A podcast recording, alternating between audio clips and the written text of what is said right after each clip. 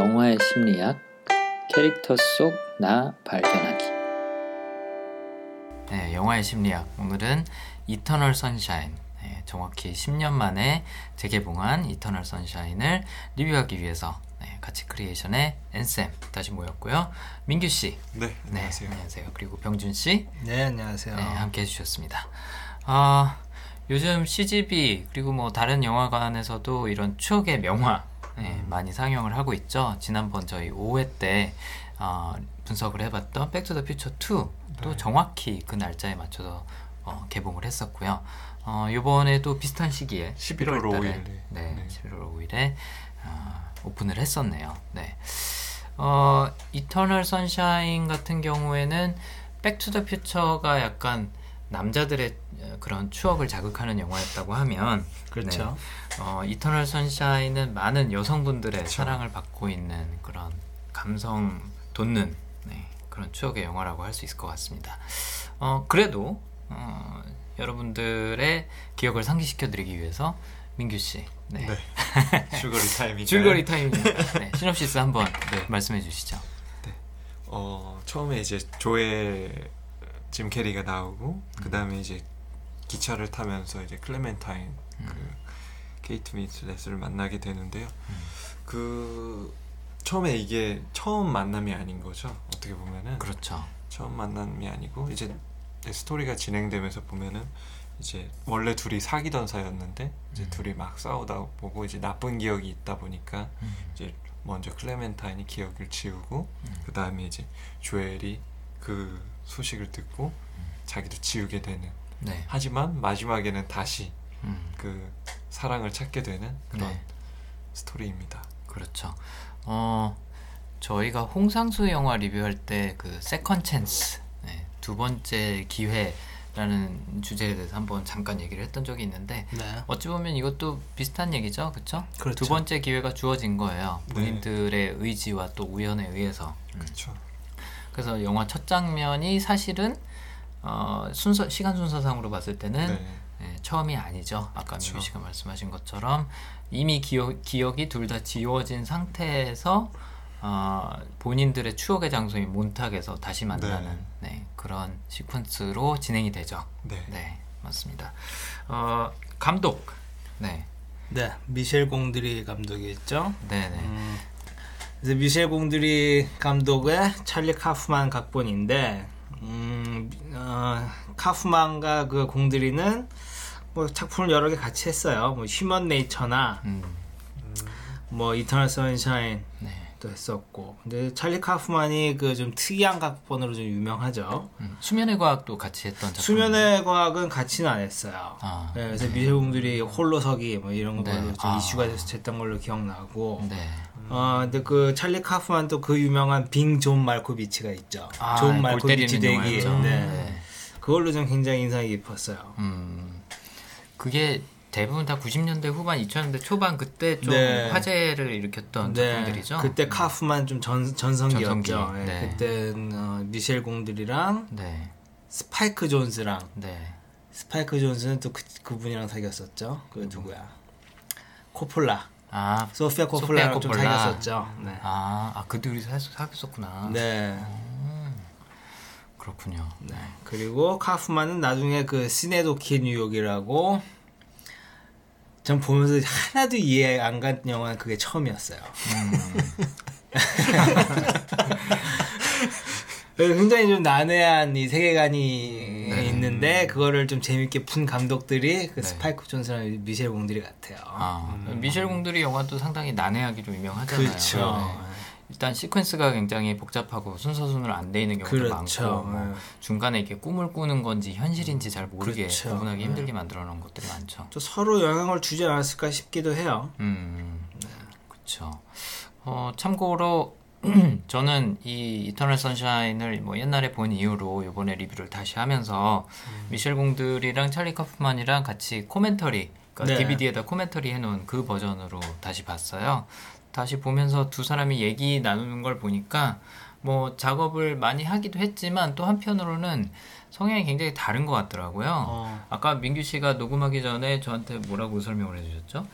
찰리 카프만 아 저기 병주 씨가 설명해 주셨구나. 네. 찰리 카프만은 조금 이성적이라고 아 어, 그건 제가 했군요. 아 민규 네. 씨가 네. 네. 아 그쵸. 네. 시나리오를 약간 좀 이성적으로 쓰시는 분이고 음. 미셸 공들이는 어떻게 보면 좀 감성적인 부분이 가- 네. 그래서 서로 성향이 약간 좀 반대인데 네. 그렇기 때문에 상호 보완적이고 네, 쿵짝이 네, 잘 네. 맞는 약간 그런 커플인 걸로. 네. 그래서 약간 네 이성적인 분하고 감성적인 음. 부분하고 이제 같이 있으니까 다 충족이 되는 것 같아요. 네. 그렇죠. 네. 이게 굉장히 중요한 테마가 될 수 있어서 제가 언급을 다시 하는 거예요. 왜냐하면 어, 저희 이터널 선샤인에 나오는 주인공들도 서로 굉장히 상반된 성향을 갖고 있고 그렇죠. 그래서 잘 맞기도 하지만 또 싸우기도 하고 그러거든요. 네. 그다음에 아무튼 코멘터리를 들으면서 아, 이두 사람 성향이 굉장히 다르구나라는 걸 많이 느꼈고 또 하나는 어, 작업하는 스타일이 처음에 기획하는 건 같이 하는데 어, 영화를 촬영할 때는 거의 전적으로 미셸 공드리가 약간 좀 이끌어가는 것 같더라고요. 약간 찰리 카프만이 아 이거는 어떻게 진행했나요? 아 이건 이렇게 된 거였나요? 이렇게 나중에 물어보는 식으로 음. 질문을 하더라고요. 같이 작업한 그런 티가 나는 게 아니라 네, 네. 네, 촬영할 때는 미셸 공드리한테 완전히 맡긴 것 같은 그런 느낌이더라고요. 네. 아무튼 두 사람이 굉장히 시너지가 잘 나는 음, 아, 작가와 감독의 커플이라는 네, 사실은 이미 밝혀져 있는 것 같습니다. 네. 음, 저도 옛날에 에, 꿈의 과학 영화를 처음 접하고 나서 아 죄송해요. 수면, 수, 수면 의 과학. 네 그쵸. 수면의 과학을 처음 접하고 나서 공들이를 알게 됐어요. 어. 네. 그걸로 처음 공들이를 알게 됐고 이터널 선샤인은 개봉할 때 아, 극장에 가서 봤던 기억이 나요. 그게 아, 2005년이니까 그렇죠. 저희 대학교 졸업할 그쵸. 때죠. 그쵸? 네, 대학교 그렇죠. 졸업하는 해에 학교 근처에 있는 영화관에 가서 보고 야 이거 정말 신기한 영화다. 골 때리는 영화다. 하던 기억이 나는데 예, 또 다시 10년 후에 보니까 감회가 또 새롭더라고요. 예. 어, 이 영화에 뭐 얽힌 이야기나 개인적인 이야기나 아니면 뭐 기억이나 이런 거 갖고 계신 거 있으세요? 어떻게 기억하고 계신 영화예요? 이터널 선샤인 하면 좀 좀, 좀 예술가, 티- 예술가스러운 친구들이 좀, 좀 좋아하죠. 좀 음. 감수성이 좀 풍부하시거나. 네네네. 저도 일단 어릴 때, 어릴 때? 또 20대 초중반 때 이런 독립영화만 찾아보던 시기가 있었어요. 아, 그때 예, 겉멋만 들어가지고 그때 딱 한창 좋아했던 영화들이 딱 그 여러 조건이 있는데 네. 그때 뭐 미셸 공드리 네. 아까 얘기한 스파이크 존스 네. 물론 뭐 카프만 감 그 각본 네네. 거기에 뭐 웨스 앤더슨 감독 뭐 이렇게 네. 끼면 대충 완성되죠. 아, 음. 그 당시 병준 씨가 보던 스타일들이. 네, 네. 그냥, 예, 그냥 예, 좀 음. 그런 독립영화과 네네. 예, 스러운 영화들만 찾아보고 다녔는데 음, 예, 저뿐만 아니고 뭐 이런 사람들이 좀 많이 있었던 것 같아요. 음. 예, 그때는 좀 약간 로망 넘치던 그런 20대 기억으로 갖고 계신 네. 영화네요. 어떻게 보면 좀 부끄럽기도 한데. 아니 뭐 그런 게 부끄러워요. 괜찮아. 그러니까 이때는 막아나 뭐 블락버스터 안 봐. 막 아. 이런 겉만 만들어가지고 요새 액션밖에 안 봐요. 액션 보면은 모든 고민이 다 그죠. 해결되잖아요. 아 진짜 30대 되고 나니까 좀 골치 아픈 건 피하게 되고 어두운 건. 피하게 되고 그러는 네. 면이 없지 않아 있는 것 같아요. 저도 신나고 밝고 어. 제가 항상 하는 시원하고. 말이 그거예요. 야 살기도 어, 힘들어 살면서. 힘든데 왜 굳이 영화를 보면서 또 남이 고통을 힘든 받니? 것까지. 예. 네, 맞아 맞아. 내 삶도 힘들어 죽겠는데 내 삶만의 드라마가 넘치는데 굳이 그쵸. 다른 사람의 드라마가 필요 없다 이거죠. 음. 저도 병준 씨처럼 그런 독립 영화 주로 봤었고 그다음에 저는 해외 영화를 되게 많이 봤었어요. 네. 대학교 때 저희 대학교 다닐 때 넷플릭스라는 서비스가 시작을 해갖고 아, 그때 그 당시에는. 우편으로 시작을 맞죠. 했었어요. 네. beta testing 저 했었거든요. 그 넷플릭스 주식 좀 사두고 그러셨어요. 네, 네. 드든 DVD로. 아유, 아. 그때 주식 뭐 넷플릭스 사고 애플 사고 했으면 그쵸. 지금 지금. 이러고 안 있죠, 우리가. 네. 그때를 다시 돌려, 돌려보내죠. 2005년으로. 아무튼 그 당시에 저는 외국 영화 많이 봤었는데. 네, 맞아요. 네. 아, 그리고 또그 알레한 그 누구야? 스페인 감독. 아, 저, All About My Mother. 아, 저기, 그 하여튼 뭐 알모도바, 그- 페- 네. 페드로 알모도바, 네, 네, 그 알모도바 영화도, 영화 많이 네, 보고 꼭. 보고 그랬죠. 아무튼 미셸 공들이 또 이, 이제 미국보다는 어쨌든 프랑스 쪽에서 더 많이 알려져 있으니까 네네. 저도 그래서 프랑스 영화로 먼저 접했었거든요. 음. 네. 그래서 그때 그런 경로로 접했고 이터널 선샤인은 어, 마침 같은 감독이라길래 이제 보러 갔었던 기억으로 남아 있어요. 저는 그 영화를 봤던 극장의 풍경이랑 제가 앉았던 자리랑 이런 게 기억이 나요. 어. 네. 그때 인상 깊었긴 했나 봐요. 어. 네. 민규 씨는 언제 어디서 어떻게 보셨었나요? 저 같은 경우는 이제 이거 개봉했을 때는 이제 갓 대학을 입학했을 때고 어. 네네네. 그 다음에 영화관에서 안 보고 네. 나중에 뭐 DVD 빌려서 봤던 것 같아요 집에서 아, 여자친구랑 헤어진 다음에 저도 DVD로 아? 그때 뭔가- 당시에 헤어진 다음에 이렇게 우연히 봤는데 그게 미셸 공들이 아, 원래 원래 좀 많이 슬펐어요. 네, 저도 그래서 별로 그렇게 좋아하는 영화는 아니에요. 음, 원래 이별 후에는 약간 좀 눈물을 쏟아줄 그런 영화들이 필요하잖아요. 네. 다내 얘기 같고. 근데 그래도 즐거운 거 보고 싶어요.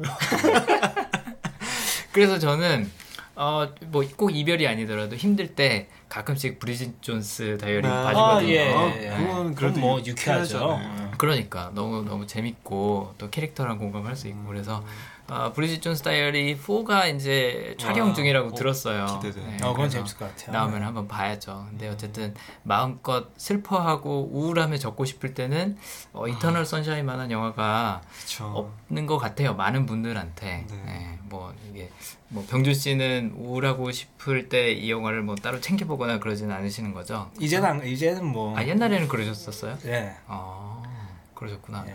아 근데 이 영화는 그렇게 많이 는 네. 안 봤어요. 제가 한 세 번도 안 본 것 같아요. 뭔가 굉장히 방어적으로 나오는 것 같아.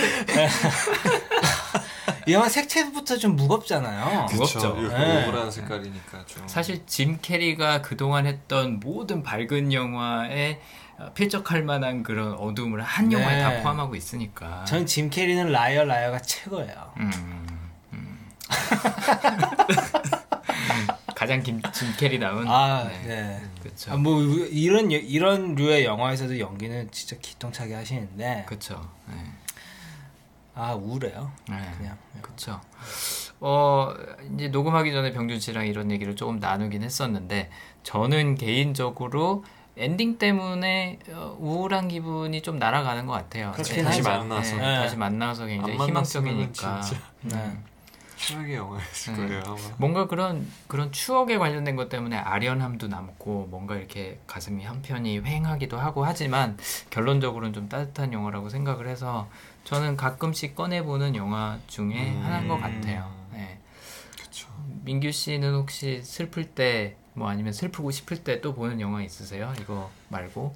음, 저 같은 경우는 좀 삶이 슬퍼서 아, 기 쁜 것만 보고 싶은데요. 그렇구나. 네.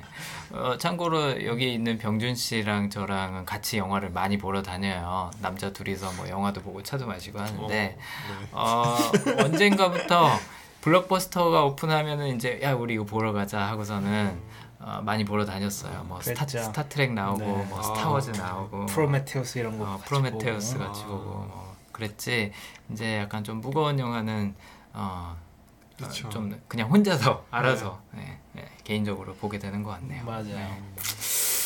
아무튼 많은 분들한테 추억이 되기도 하고 또 음, 아픈 기억을 꺼내기도 하는 그런 영화인데 어, 어, 이번에도 하여튼 어, 캐릭터 분석을 한번 시작을 해보겠습니다. 아 그 전에 어, 이것도 이전에 우리가 분석했던 스펙터란 영화에서 이 심리학 혹은 뭐 정신 음. 정신과 쪽이랑 어떻게 연결이 돼 있는지 언급을 잠깐 했었는데 이 영화도 결국엔 심리학 그 영화라고 할 수 있거든요. 그렇죠? 여기 나오는 그 톰 윌킨스 가 분하는 그 의사 박사의 역할이 바로 심리학자. 네, 심리학자고 기억을 그렇죠. 지우는 거죠. 네, 네. 뭐 실존하는 기술은 아니긴 하지만 어쨌든 네, 어, 기억 에 관련된 영화 네. 또뭐 심리에 관련된 영화라고 할 수 있을 것 같습니다. 네. 아무튼 캐릭터들이 갖고 있는 성향을 먼저 한번 간단하게 짚어보고 그 다음에 이제 시간 순서대로 한번 또 진행을 해보겠습니다. 짐 캐리가 분한 조엘의 역할은 어, 두 가지 성향을 한번 예상을 해봤는데요. 첫째로는 화합이란 성향입니다. 네. 화합이란 성향은 어, 타인이나 어, 상대와 화목한 관계를 유지하기 위해서 내 자신의 욕구나 희망사항이나 뭐 편안함이나 이런 것들은 희생을 어, 하, 하고 또 어, 기꺼이 그러는 성향이라고 볼 수 있고요. 또 갈등을 싫어하거나 좀 회피하려는 경향이 있어요. 왜냐하면 이 화합이라는 성향을 갖고 계신 분들한테는 다른 사람들하고 조화롭게 화목하게 지내는 겨- 것이 어, 가장 큰 우선순위 중에 하나거든요. 그래서 막 누군가 다투고 있는 상황을 지켜보고 있는 게 마음이 굉장히 불편한 거죠. 그래서 때로는 그걸 중재를 하기도 하고 또 본인이 중재하기 어려운 상황이다 싶으면 그 자리를 그냥 아예 피해 버려요. 네. 어, 그 다음에 또 이제 심사숙고. 어, 저희가 그동안 많이 얘기했던 성향이죠. 그래서 항상 위험을 피해 가려고 안전한 것을 추구하고 위험을 피해가고 예방하고 하려는 성향인데 이 영화에서는 특히 뭘로 드러나냐 본인의 사적인 이야기를 잘 안 하고 또 인간관계를 쉽게 맺지 않고 굉장히 느리거나 아니면 조심스럽거나 아, 좀 피하거나 하는 편이고 또 자기 자신 드러내는 거를 말로도 꺼내지만 아 말로도 피하지만 행동으로도 좀 피하는 편이에요. 그래서 일단은 자기 자신 드러내는 걸 굉장히 안 좋아하는 거죠. 네. 생각하는 거 좋아하고 또 그렇기 때문에 여기 이제 이 조엘이라는 캐릭터도 항상 노트에다 뭘 쓰고 그리고 그러고 있어요. 그게 다른 사람한테 표현하는 게 아니라 그냥 내 머릿속의 공간처럼 노트를 활용을 하는 거거든요. 그래서 심사숙고는 말하기보다는 머릿속에서 보내는 시간이 굉장히 많습니다. 네, 그래서 조엘이 이 심사숙고란 성향과 화합 갖고 있다고 생각을 했고요. 어, 이게 또 뭐 그 옷 입는 스타일 같은 데서도 드러나요. 굉장히 평범한 그 그렇죠. 런 스타일을 추구를 하죠. 어, 요즘으로 치면 유니클로에서 맞아요. 다 맞춘 음, 듯한 그런 네. 옷차림이죠. 네, LL빈스럽죠. 네, 네. 어, 미국에서는 엘렐빈스라고 굉장히 어, 뭐라 그러나 약간 좀 preppy 전통적인 그쵸. 그런 음, 네, 캐주얼한 캐주얼. 음, 네. 클래식 캐주얼 뭐 약간 그런 스타일이라고 볼 수 있을 것 같고 튀지 않아요. 인간도 튀, 튀지 않고 언행도 튀지 않고 스타일도 튀지 않고 그게 이제 아, 사회 안에서 굉장히 화합 아까 얘기한 화합으로 조화스럽게 살아가는 거고 또 하나는 자기 자신을 쉽게 드러내지 않는 심사숙고 이런 것들이 드러나는 성향이라고 볼 수 있을 것 같습니다. 그다음에 이제 어, 케이트 윈슬렛이 보냈던 클레멘타인이라는 이 인물은 참고로 그 작가인 찰리 카프만의 주변인을 모델로 한 인물이라 그래요. 그래서 뭐, 해- 뭐 말투나 행동이나 아니면 뭐 옷 입는 거, 어, 집안 꾸며놓은 거 이런 것들을 실존 인물 기반으로 해서 굉장히 사실성이 높은 캐릭터라 그러더라고요. 음. 아무튼 근데 어, 이 영화에서도 직접적으로 표현하는 단어가 뭐냐면 클레멘타인에 대해서 충동적이라는 얘기를 하죠. 네. 네, 그래서 어, 저희 이제 성향으로 분류를 하면 행동이라는 성향에 에, 부합하는 음, 거라고 볼 수 있겠는데 이 사람들은 현재를 제일 중요시해요. 음. 네. 과거에 대해서 고민한다든지 미래에 대해서 고민한다든지 하는 게 아니라 현재 지금 이 순간을 사는데 가장 충실한 사람들이기 때문에 때로는 충동적인 행동을 하기도 하고 또 충동적이라는 오해를 받기도 하고 하는 거죠. 생각보다 말이 앞, 아 죄송해요. 생각이나 말보다 행동이 앞서는 네, 성향이라고 볼 수 있습니다. 이게 재밌는 게 뭐냐면 심사숙고랑은 거의 정반대에 있는 성향이에요. 심사숙고는 어, 생각을 주로 하고 행동은 별로 안 하는 편인데 음. 행동이라는 성향은 행동을 주로 하고 생각은 상대적으로 덜 하거나 아니면 짧게 하는 편인 거죠. 그래서 서로를 잘 이해를 못 하거나 아니면은 갈등으로 이게 발전을 하는 경우도 있어요. 물론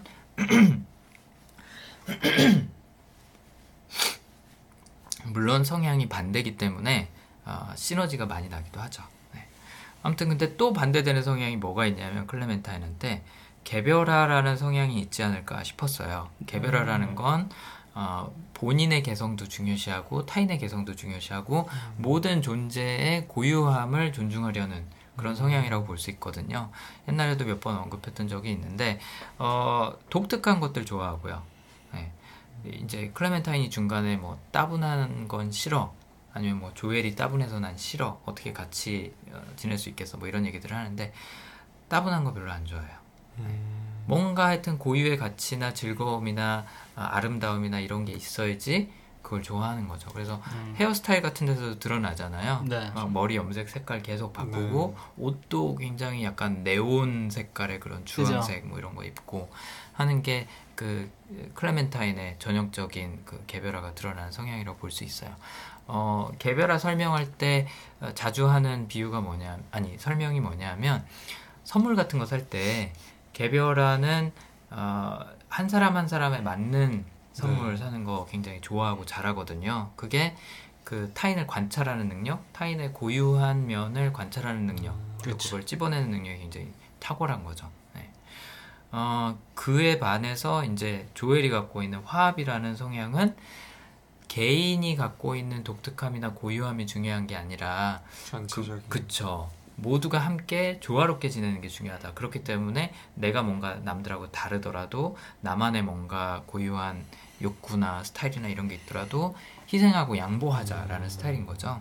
그러니까 어 영화 미셸 공들이 영화가 굉장히 복잡하잖아요. 네. 뭐 여러 가지 요소들이 복잡함을 더하는데 예, 그런 시간적인 시퀀스도 왔다 갔다 하기도 하고 또 화면상에서 일어나는 그런 시각적인 요소도 굉장히 복잡하고 하기 때문에 캐릭터는 상대적으로 굉장히 간단하게 만들어 놓은 영화가 아닌가. 네. 저희가 백투더 퓨처 할 때도 어, 시간이 왔다 갔다 하니까 마티랑 또 박사랑 뭐 가족들이랑 이런 캐릭터를 굉장히 단순화 시켜 놨잖아요. 네. 이 영화도 좀 그런 면이 있는 것 음. 같아요. 음. 음. 그래서 클레멘타인은 조엘하고는 거의 정반대로 수줍음도 전혀 없어요. 네. 네. 처음 만난 뭐 실제로는 처음 만난 게 아니지만 두 번째 이제 기억이 지워진 상태에서 만났을 때도 처음 만났는데 먼저 다가가서 말 걸고 막 그렇죠. 어깨 치고 손 거침없죠. 얹고 예, 네. 거침없어요. 상대적으로 조엘은 굉장히 막 어, 뭐지 뭐지 네. 하면서 위축돼 음. 있는데 뭐 주먹으로 치기도 하고 그러죠 클레멘타인은 그 다음에 일단 스타일도 본인의 개성을 적극적으로 드러내는 예, 그런 것들을 많이 보입니다. 그래서 어, 정반대의 캐릭터라고 보시면 될 것 같아요. 화합하고 개별화, 그 다음에 심사숙고하고 행동 이두 개가 각각 조엘하고 클레멘타인에 예, 배치가 돼 있습니다. 네. 어, 그래서 어, 저희도 시간 순서대로 한번 짚어보긴 할 텐데 중간중간에 그런 회상하는 씬들이 있어서 어, 실제 사건들이 일어난 순서랑은 좀 다를 수는 있어요. 그래서 저희는 영화에서 나온 순서대로 한번 짚어보도록 하겠습니다. 제일 첫 장면이 그 몬탁이라는 장소죠. 예, 영화에서 굉장히 핵심적인 몬탁이라는 장소에서 이제 우연히 마주치는 거예요.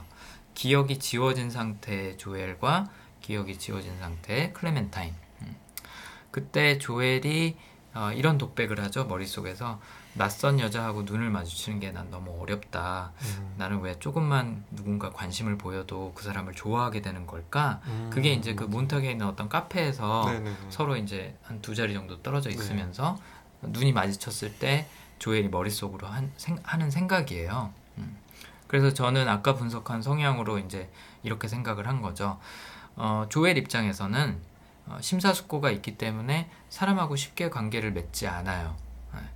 그래서 어, 상대방이 나를 좋아한다는 확신이 들기 전까지는 그러니까 안전한 거죠. 위험 요소가 제거되고 나를 상대방이 좋아한다는 확신이 들기 전까지는 또 관심을 직접적으로 보이기 전까지는 먼저 좋아할 엄두가 잘 안 나지 않나 그런 생각이 들더라고요. 그제서야 이제 어 그럼 나도 좋아해도 되겠다 음. 안전하다 하고 좋아하지 않을까 그런 생각이 들었어요. 네. 이것도 사람마다 이제 사귀는 방식이 다 다르잖아요. 그렇죠. 근데 이, 이, 이 영화에서는 둘 다 약간 좀 상처받은 좀 영혼들이어서 네. 오히려 좀 더 한 명은 사, 그 누구야 케빈 슬랜도 약간 상처받기 두려워하고 그래서, 네. 예. 그래서 서로 이게 이게 짐 캐리는 소극적이지만 네. 하여튼 이게 그 서로 계속 충돌이 되잖아요. 이게 계속 원래 어, 그 애간장 타게 만드는 영화들이 항상 타이밍이 어긋나잖아요. 네. 한 사람이 적극적일 때 다른 사람이 소극적이고 그쵸. 또 반대로 이렇게 네. 왔다 갔다 하고 그게 여기서도 반복이 되기는 하죠. 예. 근데 어쨌든 케이트 윈슬렛은 약간 좀 어, 저질렀다가 아 이거 아닌가 하고 네. 본능적으로 캐치하고서 약간 어, 수습을 하는 스타일인데 짐 캐리는 아닌가 아닌가 조심하고 있다가 이제 행동으로 옮기는 스타일이죠. 네, 네. 그 차이가 이제 심사숙고랑 행동의 차이라고 볼 수 있을 것 같아요. 음. 케이트 윈슬렛은 머리에서 떠오르는 대로 몸이 음. 반응하는 대로 네. 일단 했다가 아 이게 아니었던가 이 사람하고 나랑 사귀면 안 되는 사이였던가 본능적으로 전에 지워졌던 기억이 이제 그쵸. 작용을 하는 거죠 그런 순서의 차이 음. 네, 그런 게 이제 드러나는 것 같아요 근데 병준 씨가 잘 말씀해 주신 대로 두 사람 다 상처는 있죠 네, 서로로부터의 네. 아무튼 그 어, 조엘이 갖고 있는 심사숙고 때문에 어, 원래부터도 낯선 사람하고 잘 이야기 못하고 또 어, 상대방이 먼저 좋아해주기 전까지는 충분히 안전하다고 생각을 못해서 어, 사귀기 사귀지를 못하는데 대신 누군가 그걸 표현을 해주면 음. 굉장히 안심을 하는 거죠. 네. 민규 씨는 보통 어떤 편이셨어요? 옛날에 네, 연애하실 때 내가 먼저 약간 좀 고백하는 스타일이셨어요? 아니면 아 이게 되겠다 싶으면 음, 사귀어야겠다라고 생각하셨어요? 저 같으면 후자가 좀 많았어요. 사실. 아 여기 조엘 캐릭터처럼? 네. 어, 그러셨구나. 아 뭔가 이게 케미스트리가 있다 확인이 되면 그렇죠. 음, 그. 전에는 먼저 움직이다가 낭패를 본 적이 많아가지고 음. 그러셨구나. 그 낭패를 좀 이제 실패를 좀 많이 하다 보니까 이게 아 네. 이게 아니구나. 그렇죠. 그러면서 크는 거죠. 네. 네. 그러면서 뭐 네. 이렇게 딱 이제는 어느 정도 알잖아요. 그래도 네. 봤었을 때 호감이다 아니다라는 네. 거 정도는 알 수 있는 구별할 거니까 수 있으니까. 음. 그거 보고 판단하는 거죠. 네. 그 어쨌든 클레멘타인하고 조엘하고 이제 비교하듯이 놓고 봤을 때는 조엘 심사숙고, 쪽에, 네, 음. 조엘 쪽에 가까운 거네요. 병준 씨는 어떠세요? 저도 좀 음, 조엘 쪽에 가깝죠. 음, 항상 그러셨어요? 아니면 지금? 네, 그랬던 것 같아요. 어, 음. 네. 네. 예를 들어서 뭐 상대방이 나를 좋아하는지 안 좋아하는지 모르는 상태에서 막 내가 대시를 하거나 그러신 적은 별로 없으신 거죠? 네. 어, 지금도 그러는 것 같아요, 전. 그러니까요. 네. 음, 음, 그거는 되게 어떻게 보면은 네. 무모한 걸 수도 네. 있잖아요. 아, 그쵸. 이제 심사숙고가 상대적으로 높으신 분들이 보기에는 그럴 수 있는 거죠. 네. 근데 이제 아마 들으시는 분들 중에도 어, 나는 주로 내가 먼저 고백했던 것 같아. 음. 상대방이 날 심지어는 안 좋아한다는 걸 알면서도 고백했던 것 같아. 막 이렇게 어. 생각하시는 분들, 기억하시는 분들 계실 거예요. 네. 뭐 결국 될 놈 되리죠. 놈들은 된다. 맞아요. 그건 맞는 얘기죠. 네. 음. 아무튼 조엘은 지금 네. 두 분이 말씀하신 것처럼 네. 약간 몸을 사리는 스타일인 거죠. 그렇죠. 클레멘타인 겨- 같은 경우에는 상대방이 지금 어떻게 생각하는지도 모르는 상태에서 네. 막 어, 당신이 좋아요, 우리 결혼해요, 막 음. 어쩌저쩌고 막 이렇게 대시를 하잖아요. 이게 꼭 남자 여자 성 역할이 구별 구분이 돼 있는 게 아니라 이런 성향 성향 차이에서 사- 차이에서 나오는 그런 행동 차이인 것 같습니다. 음. 아무튼 조엘은 그렇게 눈도 마주치는 것도 어려워하고 네. 대신에 상대방이 나한테 관심을 보이면 어, 금사빠라 그러죠. 네, 음. 금세 사랑에 빠지는 거예요. 아 안전하다. 오케이. 나도 사랑에 빠져도 되겠다. 음. 아무튼 저 네. 좀 연애 경험 없고 좀, 좀, 찌질이죠. 아 여기 조엘 네, 캐릭터가 네. 아, 뭐, 이, 뭐, 다들 그랬던 적이 있을 테니까. 네. 공감, 그래서 더 공감이 가는 것 같아요. 이 영화에 그 음. 열광하는 사람들이 그렇죠. 한 번쯤은 자기도 겪었을 법한 얘기니까. 음, 음. 그쵸. 어 아까 병준 씨가 말씀해 주셨던 것처럼 상처를 한 번이든 몇 번이든 받아봤던 사람은 소극적으로 되기가 쉽잖아요. 네. 그쵸. 네. 네. 이게 성향이 원래 그런 것도 분명히 기여하는 부분이 있기는 하겠지만 일단 상처를 한번 받으면 몸을 사리는 거는 뭐 자연스러운 반응 중에 하나라고. 네, 볼 수 있겠죠. 근데 아무튼 조엘은 기억은 지워졌지만 그 상처는 본능적으로 많이 남아 있을 거예요. 그렇죠. 어, 그 이제 몬탁에서 그런 음, 어, 무언의 대화가 오가고 독백이 또 어, 오가고 몬탁에서 어, 뉴욕으로 이제 돌아오는 기차 안에서 본격적인 대화가 시작이 되죠. 네. 그래서 이제 클레멘타인이랑 조엘이랑 얘기를 하는데 이때 클레멘타인이 먼저 막 다가와서 얘기를 하기 시작해요. 누가 봐도 조엘은 별로 지금 얘기를 하고 싶지 않은데 음. 계속 말을 걸죠. 네. 어, 무슨 얘기가 중간에 나오냐면 클레멘타인이 에이전트 오렌지라는 그 색깔을 내가 이름 붙였다. 아, 그거 내가 음. 생각한 색깔 이름이다라고 얘기를 하니까 조엘이 난 믿을 수 없어요. 이러거든요. 어, 그랬더니 아 그랬더니가 아니라 어, 믿을 수 없네요라고 조엘이 얘기하는 것도 만약에 심사숙고의 관점에서 바라본다면 충분히 할 수 있는 할 수 있는 말이에요. 어, 왜냐하면 어, 내 자신을 드러내기 싫어하는 것도 위험 요소들을 이제 어, 충분히 예, 예방하기 위해서 제거하기 위해서 하는 건데 어떤 사실에 있어서도 쉽게 예, 믿지 않는 거죠. 어, 만약에 다른 사람이 얘기하는 걸 그대로 믿었다가 만약에 이, 내가 위험에 빠지면 어떡하지? 내가 손해를 보면 어떡하지? 뭐 이런 생각들을 하기 때문에 심사숙고를 갖고 계신 분들은 쉽게 본인이 결론을 내지도 않고 다른 사람이 이야기하는 것도 그냥 액면가 그대로 어, 처음부터 믿지는 않는 편이죠. 네. 아무튼 뭐 믿을 수 없다는 얘기도 하고 아 그러다가 중간에 또 어, 그 조엘이 그런 얘기를 하죠. 클레멘타인한테 자꾸 막 말이 어긋나고 클레멘타인은 대화를 하고 싶어 하는데 자기는 이렇게 방어 철벽을 치고 하니까 어, 무안했는지 어, 좋으신 분 같아요 라고 클레멘타인한테 얘기를 해요. 그랬더니 클레멘타인이 갑자기 화를 내면서 그러죠. 좋으신 분? 좋은 사람 되고 싶은 욕심 나 없어요. 어, 다른 사람한테도 내가 좋은 사람이 돼야겠다는 필요성도 못 느낀다. 어, 이런 얘기를 해요. 그렇죠. 네? 괜히 괜히 괜히 화낸다고요? 예, 약간 그렇게 느꼈을 것 같아요. 조엘 입장에서는 음. 근데 그런 사람들 덜어도 있어요. 그쵸? 네. 그래서 이제 방금 병주 씨가 말씀하신 것처럼 조엘도 무한하니까 네. 아. 괜히 지랄이야. 이거지. 맞아요. 그 상황에서 싸웠을 수도 있는 상황이에요. 근데도 불구하고 조엘은 아, 오히려 뭘. 아 미안해요. 네. 아, 아, 나는 그냥 친절하게 대해주려고 했던 거예요. 막 이런 그죠. 식으로 이제 사과를 하죠. 네. 이제 그게 아까 방금 민규 씨가 말씀하신 것처럼 화합이라는 성향이 강하게 예, 발동한 게 아닌가 그런 생각이 들더라고요. 충분히 시비 걸고 있는 거예요. 그죠. 클레멘타인이. 네. 근데도 조엘은 잘 넘기죠. 아무튼 본인이 막 화도 냈다가 막 네. 웃으면서 얘기도 했다가 하면서 클레멘타인이 계속 이야기를 이어갑니다. 어, 참고로 이 미셸 공들이랑 찰리 카프만이랑 그 코멘터리 하는 그 이야기를 들어보니까 이렇게 얘기를 하더라고요. 이 영화에서 음악을 쓸 때, 특히 기차씬에서 음악을 쓸때 보통 다른 영화에서는 백그라운드에 음악이 그냥 계속 깔리거나 네. 아니면 대화를 안 할 때 그 공백을 공백을 좀- 메우기 위해서 보통 배경음악을 쓰는데 여기서는 반대로 써봤다 그러더라고요. 대화를 할 때 음악이 나오고요. 음. 공백에서는 다시 음악이 꺼져요. 어. 어.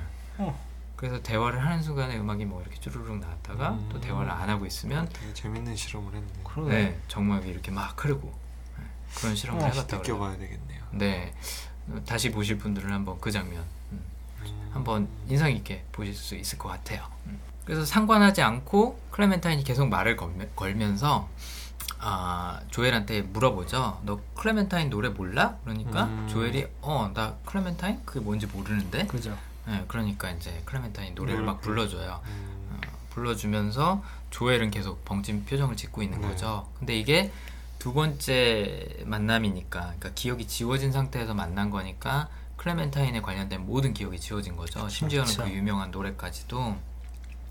그랬더니 그 클레멘타인이 재밌는 대사를 하는 게 너 클레멘타인 노래도 몰라? 너 바보 아니야?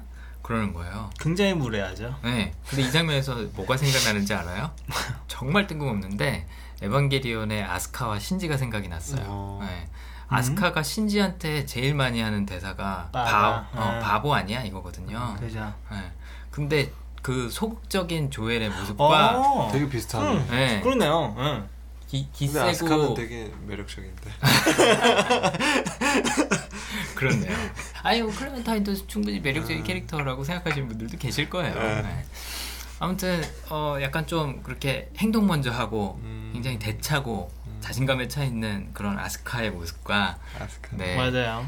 소극적이고 위축돼 있고 쑥스러워하는 약간 그런 모습의 예, 조엘 예, 신지 같은 캐릭터가 갑자기 생각이 났습니다. 그래서 이 장면을 혹시 다시 보실 분들은 아, 에반게리온의 신지와 아스카를 연상하시면서 한번 봐보셔도 괜찮을 것 같아요. 그, 그 대사 자체가 에반게리온하고 완전 똑같더라고요. 그러네요. 예, 너 바보 아니야? 예.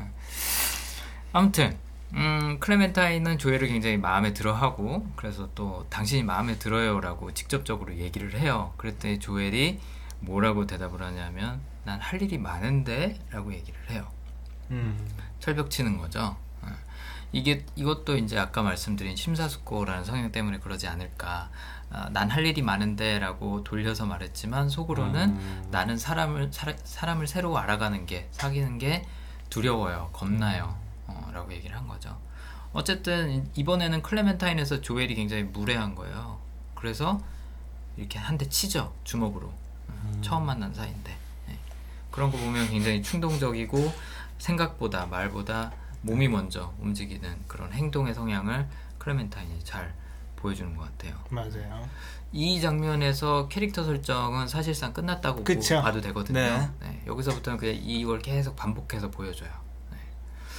그래서 인상 깊게 볼 수 있는 씬이고 영화를 다시 보시는 분들은 이 장면에 집중을 해서 보시면 나머지 장면들이 좀 쉽게 이해가 될 것 같아요. 네, 아까 말씀드렸던 것처럼 그리 복잡한 캐릭터 설정이 네. 아니거든요. 사실 이야기는 복, 이야기 자체는 복잡하지만 캐릭터는 별로 복잡하지 않습니다.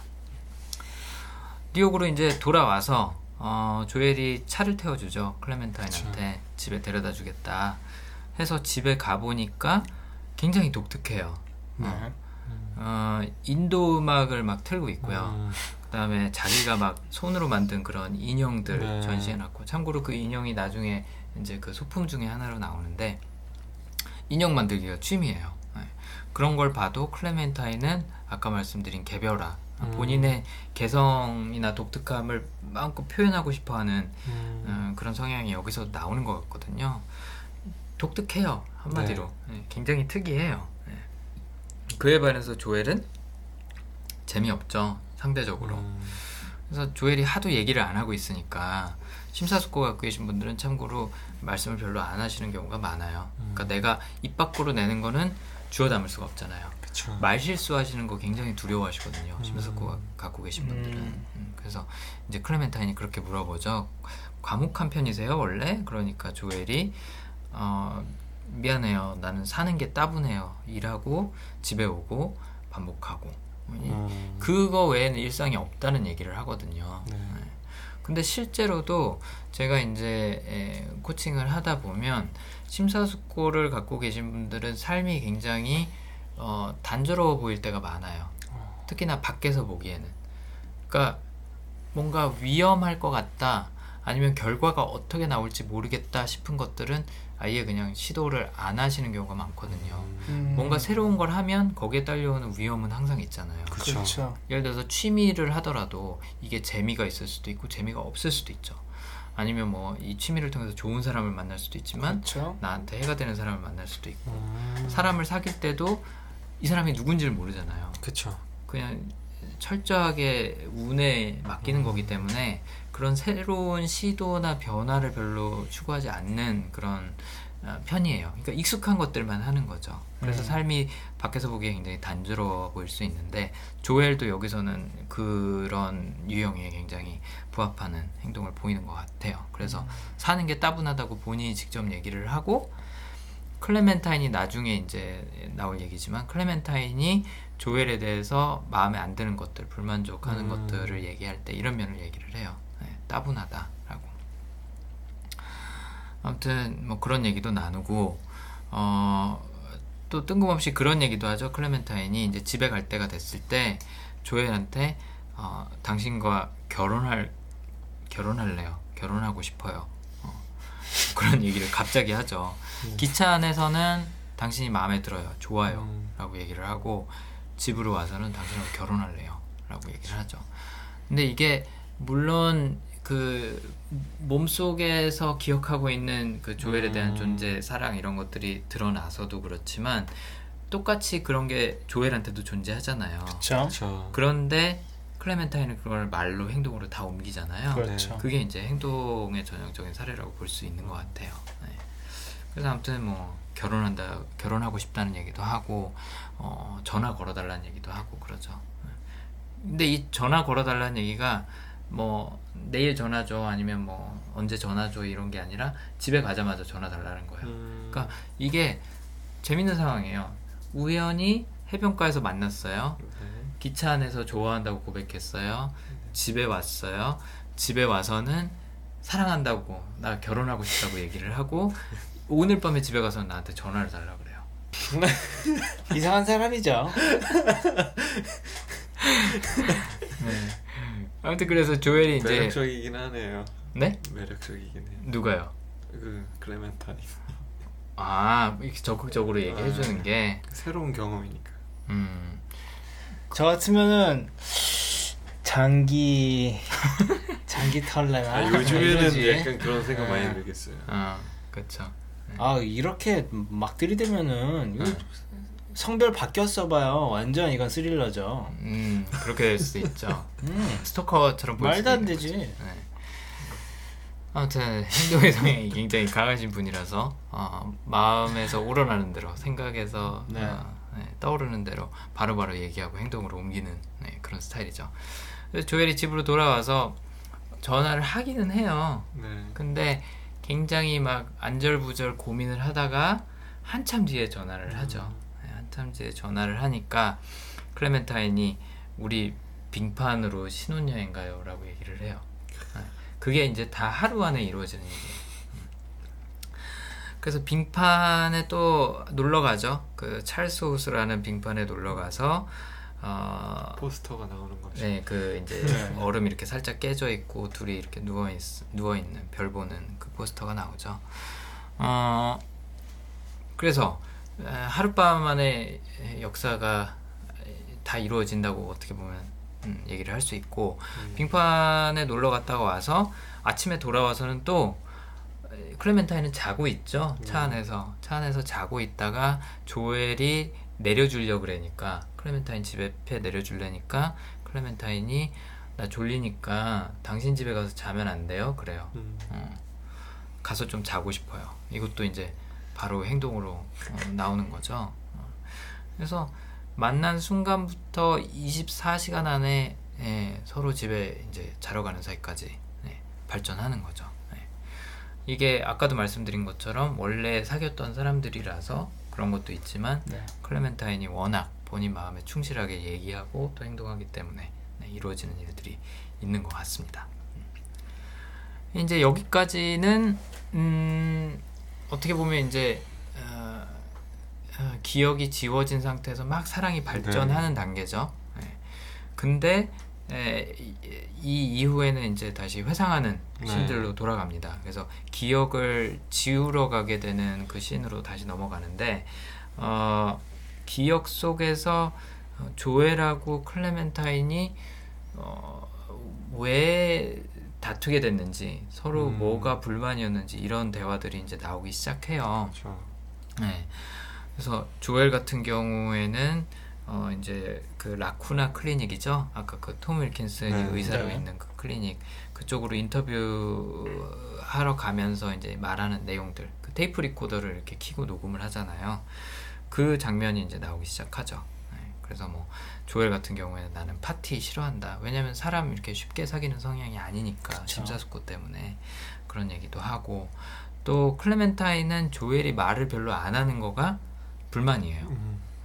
아까 얘기한 것처럼 클레멘타인은 바로 머릿속에 있는 다 거를. 예, 말로 꺼내는 걸 바로 바로 하는 편인데 조엘은 본인의 머릿속에서 이게 확실하게 정리되기 전까지 확신이 서기 전까지는 말을 잘 안 하는 거죠. 그렇죠. 예, 그래서 이런 불만들을 얘기를 하는 그런 회상 장면이 나오고 조엘이 뭐라 그랬냐면 의사소통을 위해서 꼭 빈번한 대화가 필요한 건 아니야 라고 얘기를 하죠. 음. 이게 이제 화합에서 나온 말이에요. 그러니까 양보와 희생으로 관계가 유지되는 거지. 그게 서로 말을 많이 한다 그래서 되는 것만은 아니야라고 그렇죠. 이제 화합의 관점에서 얘기를 하면 클레멘타인은 어, 너는 근데 일기장에 끄적끄적대기만 하잖아 라고 반박을 해요. 나빴어요. 네? 좀, 좀 저로서는 이해 안 가요. 이게 침- 조엘이 아니요. 클레멘타인이 이 침묵도 좀 대화인데 어떻게 보면 그냥 네. 같은 시간을 같이 보내는 거. 응, 그거를. 못 하고 있는 사람이잖아요. 네네, 그러니까 그쵸. 좀 안타까워요. 그러니까 병준 씨가 보시기엔 약간 좀 일방적인 네. 네, 비판을 지 했다라고 멋대로지. 생각하, 아, 생각하시는 것 네, 같죠. 네, 이 캐릭터 스트레스 받아서 영화를 안 좋아하는 걸 수도 있을 것 같아요.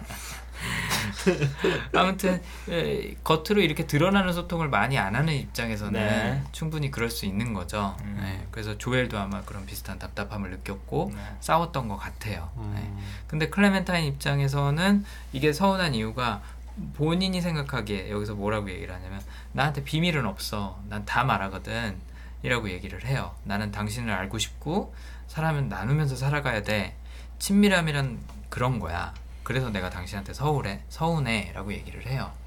그래서 본인이 생각나는 대로 얘기하는 거는 행동이 드러나는 거고 또 하나는 클레멘타인한테 개별화라는 성향이 있기 때문에 상대방이 무슨 생각을 하는지 상대방이 왜 그런 행동을 하는지 이런 것들을 관찰하는. 건 물론이고 알아야 되는 거예요. 음. 그러니까 그 한 사람 한 사람의 고유함을 내가 파악을 해야 그 사람을 이해한다. 그 음. 사람을 사랑한다라고 느끼는 거죠. 그렇죠. 네.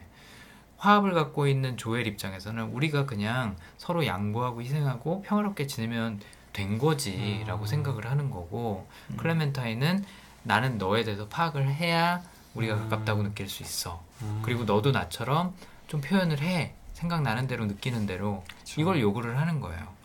그래서 병준 씨가 아 지금 이 케이트 윈슬렛 캐릭터가 얘기하는 것들이 좀 무리인 것 같다, 일방적인 것 같다라고 말씀을 하시는 게 서로 그런 입장 차이에서 오는 거죠. 네. 그러니까 서로가 답답하고 서로가 약간 마음에 안, 들, 안 들고 음. 뭐 이런 일은 커플 사이에서 종종 있잖아요. 그쵸, 원래. 많죠. 네.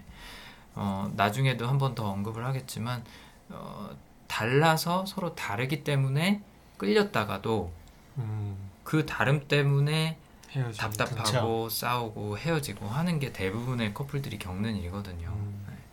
친구끼리는 비, 비슷한 점, 공통적인 면이 많으면 친구가 되는 경우들이 대부분인데 음. 연인 사이에서는 오히려 반대예요. 그렇죠. 네. 두 분도 없는 점 뭐 이렇게 찾으니까 그쵸. 그리고 이건 서로의 바운더리를 네. 존중 안 해서 생기는 문제로 보여요. 그래서 영화 끝에서는 그걸 존중하기 그쵸. 시작하죠. 그래서 다시 사귈 수 있는 거. 음. 어. 서로의 단점들은 여전히 존재함에도 불구하고 음. 저희가 이 강점에서 얘기하는 게 지금 나오는 테마랑 같은 테마거든요. 그러니까 어, 사람은 누구나 어떤 특정한 성향을 갖고 있는데 거기에는 좋은 점도 있고 나쁜 점도 있어요. 근데 보통 사람들이 좋은 점하고 나쁜 점하고 다른 성향에서 나온다고 생각을 하지만 사실은 같은 성향의 이면이거든요. 그렇죠. 그렇기 때문에 좋은 점이 있으면 거기에 딸려오는 부작용이 있을 수밖에 없는 거예요. 음. 근데 처음에는 그 좋은 점 때문에 사랑했다가 나중에는 부작용 딸려 같이 딸려오는 부작용 때문에 미워지고 이해가 안 되고 어, 뭐 침범당한 기분 들고 이제 이럴 수 있는 거죠. 그렇죠. 근데 이제 이런 기억을 지우기 전의 상태에서 두 커플이 권태기가 왔을 때 지금 말씀하신 그런 대화들이 오가는 거예요. 서로가 다르다는 걸 인정을 안 하고 바운더리를 침범하고 서로가 있는 모습 그대로 존재하게 두는 게 아니라 너는 왜 나처럼 하지 않아? 음. 너는 왜 내 방식대로 표현하지 않아? 그쵸. 라는 문제 제기를 하는 거죠. 그게 제일 많이 싸우는 이유죠. 그렇죠. 네. 어, 뭐 모든 커플이 한 번쯤은 최소 한 번쯤은 결혼 경험 경험해봤을 것 네. 같아요. 그런 거는. 그래서 어, 이 스토리상에서도 이터널 선샤인 스토리상에서도 두 캐릭터가 마지막으로 하는 대화가 언쟁이에요. 그 회상 장면이 이제 나오는데 거기서 새벽 3시까지 클레멘타인이 집에 안 들어와요. 음. 안 들어오고 조엘은 책을 보면서 기다리고 있죠. 네. 책을 보면서 새벽 3시까지 클레멘타인을 기다렸는데 클레멘타인은 잔뜩 취해서 들어와요. 그리고 차는 어디 갖다 박아놓고 네, 음주운전을 한 거죠. 그랬더니 조엘이 너 진짜 한심하다. 음주운전이나 음. 하고 다니고 라고 얘기를 하는 게 이제 조엘의 심사숙고. 너 너무 위험하게 산다 해요. 근데 클레멘타인은 뭐라고 받아치냐면 넌 우리 할머니 같아. 어, 잔소리나 하고 또 기껏 욕해봐야 주정뱅이라니. 주정뱅이라고 이제 음. 조엘이 욕을 하거든요. 왜 안철수 씨가 정말 정말 화나면 아세요? 뭐라 그랬는지? 뭐 정말 나쁘다? 어, 정말 정말 나쁜 거예요라고 아. 욕을 한대요. 안철수 씨도 심사숙고가 있는지는 모르겠는데 아무튼 조엘도 욕. 예, 욕을 해도 정말 화가 났는데도 불구하고 내가 주워 담지 못할 다시 주워 담지 못할 말은 안 하는 거죠. 네. 아무튼 클레멘타인은 그게 불만이에요. 심지어는 욕도 제대로 못한다. 어. 너 너무 고리타분하다. 안전한 것만 추구하고 할머니의 이미지가 약간 좀 그런 거잖아요. 그렇긴 하죠. 네. 조심해라, 조심해라. 아이고 큰일 난다. 위험하다. 보수적이게 된 거죠. 그쵸, 그쵸. 네. 그래서 클레멘타인 입장에서는 조엘이 불만이고, 조엘 입장에서는 너무 위험하게 사는 클레멘타인이 불만이고, 해서 이 언쟁 이후로 이제 두 사람이 어떻게 보면 헤어지게 되는 거죠. 네. 클레멘타인이 먼저 기억을 지우고, 그 다음에 조엘이 기억을 지움으로써. 근데 마지막 사실 이 대화 하다가 마지막에 하는 대화 말 때문에 조엘이 하는 말 때문에 헤어지게 되는 거죠. 조엘이 너는 어, 다른 사람의 호감 얻기 위해서 어, 네 몸으로 그러는 거다. 어, 너는 섹스로 사람들의 호감을 얻는다는 얘기를 듣고 이제 클레멘타인이 화가 날 대로 나서 그죠. 이것도 좀 심하게 얘기한 거죠. 그쵸 엄청 심하게. 그죠. 그쵸 이제 조엘이 항상 우려했던 시나리오가 나온 거예요. 항상 사람한테 아, 내가 주워 담지 음. 못할 말을 함- 하면 어떡하나 때문에 말 조심을 터졌. 그렇죠. 참고 참고 하다가 터진 거예요. 네. 모든 성향이 약간 좀 그런 면이 있지만 억지로 뭔가 계속 참다 보면 크게 한 방 터질 때가 있어요. 음. 그러니까 정 반대의 결과가 나오는 거죠. 그러니까 책임 같은 성향도 어, 평소에 내가 맡은 책임을 다하려고 항상 노력을 하는데 어, 책임을 내가 다하지 못할 것 같다 그러면 아예 그냥 놓아버리는 경우가 있거든요. 네. 어, 그런 것처럼 여기서는 이제 조엘의 심사숙고가 한번 크게 터진 거죠. 네. 네, 그래서 이제 그걸 마지막으로 서로 기억을 지웁니다. 네, 지우고 클레멘타인의 머리 색깔이 주황색에서 이제 파란색으로 바뀌죠. 네. 네, 그래서 왜 Blue Valentine이라는 표현 있잖아요. 노래 제목이기도 네. 하고 뭐 나중에 영화로 나오기도 했고 그것처럼 Blue 클레멘타인이 되는 거죠. 네. Blue는 영어로는 파랗다라는 뜻도 있지만 네, 우울하다라는 표현이기도 하니까 그래서 이제 우울한 클레멘타인, 슬픈 클레멘타인으로 바뀝니다. 네. 그래서 뭐 그 사이에 뭐 조엘 기 조엘이 기억 지우는 장면도 나오고 그 엘라이아 우드가 그 나오는 패트릭이란 캐릭터 네. 음, 네. 네. 패트릭이란 캐릭터랑 클레멘타인이랑 같이 막 이렇게 어, 썸 타는 장면도 나오고 그- 그런 장면들이 이제 중간에 있죠. 그러다가 아 이제 몬탁으로 다시 돌아와요. 네. 근데 그때 몬탁으로 돌아왔을 때는 조엘이랑 클레멘타인이랑 조엘 머릿속에서 아, 기억이 지워지는 걸 계속 피해 다니다가 이제 몬탁으로 가는 장면으로 나오는 그쵸. 거죠. 그러니까 사실은 현실이 아니라 조엘 머릿속에서 일어나고 네. 있는 일이에요. 네. 그래서 어, 해변에 있는 그 집 있죠. 해변가에 네. 있는 집. 네. 그 집으로 그냥 막 들어갑니다. 예. 클레멘타인이 창문을 열고 문이 잠겨 있으니까 창문을 열고 막 들어가기 시작하죠. 이것도 행동이 이제 발동을 해서 어, 들어가야겠다 싶으니까 그냥 바로 들어가는 거죠. 조엘은 옆에서 막 불안해하고 있어요. 큰일 나면 음. 어떡하지? 이거 안 되는데 불법인데 위험한데 하면서 이제 심사숙고가 막 발동을 하고 있고 클레멘타인은 하룻밤인데 어때? 그냥 원래대로 잘 정리만 해놓고 오면 되지 주인도 없는데 가택 침입인데 어 가택 침입인데 총 맞을 수도 있는 미국이니까. 맞아 미국인 너무 무모해요. 어. 이 혹시 캐릭터가 네. 뭐, 얼마 전에 좀 많이 나왔었던 용어인데 그 어, 외향적 내향적 네, 캐- 이거 성향으로 네. 좀 페이스북 포스팅이 많이 나왔었거든요. 혹시 네. 뭔지 기억나세요? MBTI 기준 얘기하시는 거 아, 말고 나 MBTI 기준이에요? 네, 내향적 외향적이 I랑 그 E랑에 해당하는 거거든요. 아, 네. 그거구나. 음. 아무튼 네. 아, 여기에도 약간 좀 상반된 캐릭터라서 아 그렇죠. 네. 음. 정반대의 캐릭터인 것 같아요. 아까 말씀드린 것처럼. 네. 네, 알겠습니다. 아무튼 그래서 조엘은 막 안절부절하고 있고 음. 어, 겁내고 있고 어, 클레멘타인은 과감하게 들어가죠. 네. 그 미셸 공드리가 DVD 코멘터리에서 뭐라고 얘기를 하냐면 클레멘타인은 조엘이 혼자서는 절대로 안 할 행동들을 그녀 때문에 예, 가능하게 하는 존재다라는 얘기를 해요. 뭐뭐 그냥 정리를 잘 해놨지 사실 보시는 분들도 다 그렇게 생각을 하고 계셨을 거예요. 예. 근데 아까도 말씀드린 것처럼 이 심사숙고라는 성향이 행동 성향하고는 정 반대거든요. 그래서 심사숙고가 위험을 피해가고 실수를 예방하고 하는 그런 장점은 있지만 또 한편으로는 행동력이 떨어질 때도 있는 거예요. 네. 예.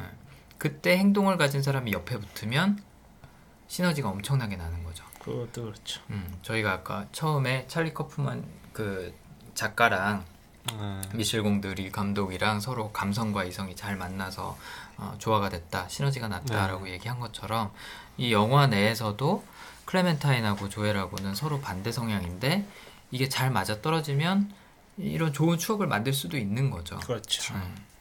아무튼 그게 잘 표현되는 장면 중에 하나인 것 같아요. 이 전에서는 권태기 때는 막 이것 때문에 싸우고 그러잖아요. 네. 근데 기차 씬 그 이제 기억 지워, 지워진 후에 만났을 때나 뭐 그 이후에는 그 성향들이 시너지를 내는 모습들이 보여요. 음, 물론 처음에 만났을 때도 그게 시너지가 나서 서로 사귀었던 거지만 그쵸. 그 시너지가 다시 나타나기 시작하는 거는 기억이 지워진 후에 다시 만났을 때라는 거죠. 네. 그러니까 본인들의 성향을 시너지를 내기 위해서 사용하는 법을 잘 몰랐던 거예요. 권태기 때는 음. 어떻게 다시 그거를 끄집어내야 되는지를 잘 몰랐던 거죠. 음, 그래서 연인들 사이에서 그런 불평 많이 하잖아요. 아, 쟤 변했어. 음. 어, 사람이 너무 달라졌어. 옛날에는 막 이랬었는데라고 얘기하고 하잖아요. 근데 그게 게 사실은 아니죠. 그렇죠. 민규 씨가 말씀하신 것처럼 변한 거라기보다는 서로가 좋은 면을 봐주다가 지금은 좋은 면 이제 많이 봤으니까 그거의 반대면에 있는 그러니까 같은 성향이지만 반대면에 있는 부작용들을 음. 많이 보게 되는 거고 거기에 집중하다 보니까 변했다라고 얘기를 해요. 음, 저희가 뭐 스타워즈 얘기할 때 아마 그 주제가 많이 나올 것 같은데 대부분의 사람들의 서- 성향이 어, 살면서 변하는 경우는 그렇게 많지는 않은 것 같아요.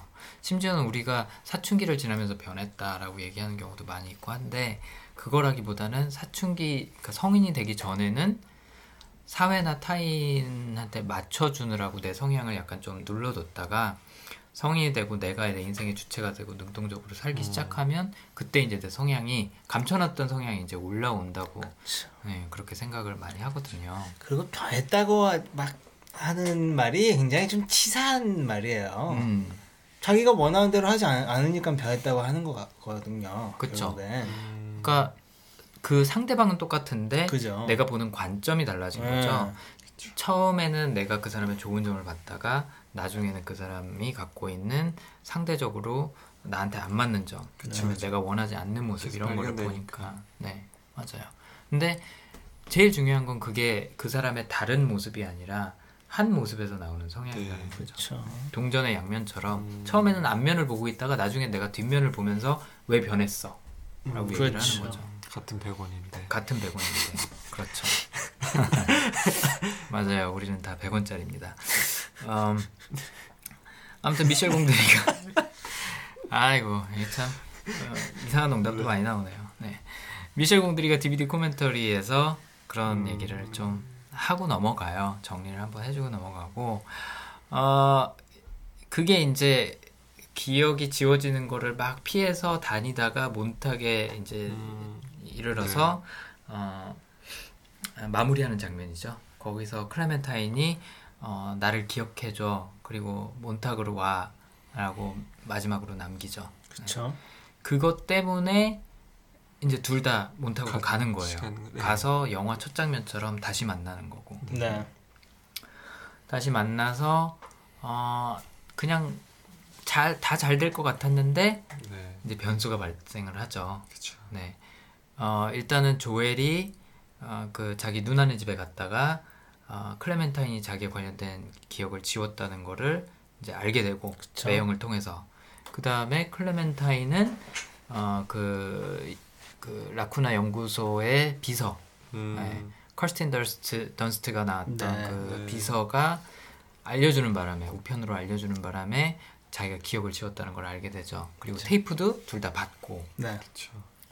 그래서 조엘 차 안에서 그게 이제 사실 시간상으로 보면 딱 24시간 후예요. 음. 음. 이제 기억이 지워진 상태에서 해변에서 몬탁에서 만나고 다음 날 아침에 차 안에서 그 테이프를 듣죠. 그렇죠. 클레멘타인이 그 라쿠나 연구소 가서 기억 지워달라고 요청을 하면서 인터뷰했던 테이프를 들어요. 듣는데 이제 어, 불만이었던 내용이 나, 나오기 시작하는 거죠. 그쵸. 조엘은 따분한 남자다. 어, 조엘 때문에 내가 이렇게 변한 것 같은데 나 너무 우울해진다. 어, 조엘 보면은 애처롭고 너무 겁 많고 괜히 미안한 표정으로 웃고 있고 꼭 무슨 병든 강아지 같다. 막 이런 얘기가 나오기 시작해요. 그러니까 둘 다 놀라는 거죠. 클레멘타인도 어 이거 내 목소리인데 그러는 거고 조엘은 아니 우리 처음 만났는데 이게 대체 웬 날벼락이야 음. 그러는 건데 여기서 하는 얘기에 아까 말씀드린 조엘의 성향이 나와요. 어, 병든 강아지 같다, 애처롭고 겁 많다라는 거는 그 심사숙고란 성향에 관련이 된 거고 괜히 미안한 표정으로 웃- 웃는다 자꾸 음. 그건 이제 화합에 관련된 거죠.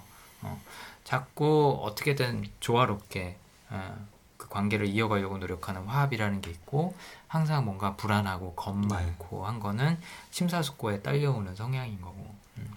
근데 아까 신지와 아스카 얘기도 했지만 클레멘타인이 조엘에게 처음 반했던 모습도 바로 이 모습인 거예요. 네. 반했을 때 뭔가 수줍어하고 굉장히 조심스럽고 신중한 모습. 그러니까 아 이 사람 굉장히 진중한 사람이구나. 어, 허튼 소리 안 하는 사람이고 진심만 보여주는 사람이구나라는 거에 반했던 거죠.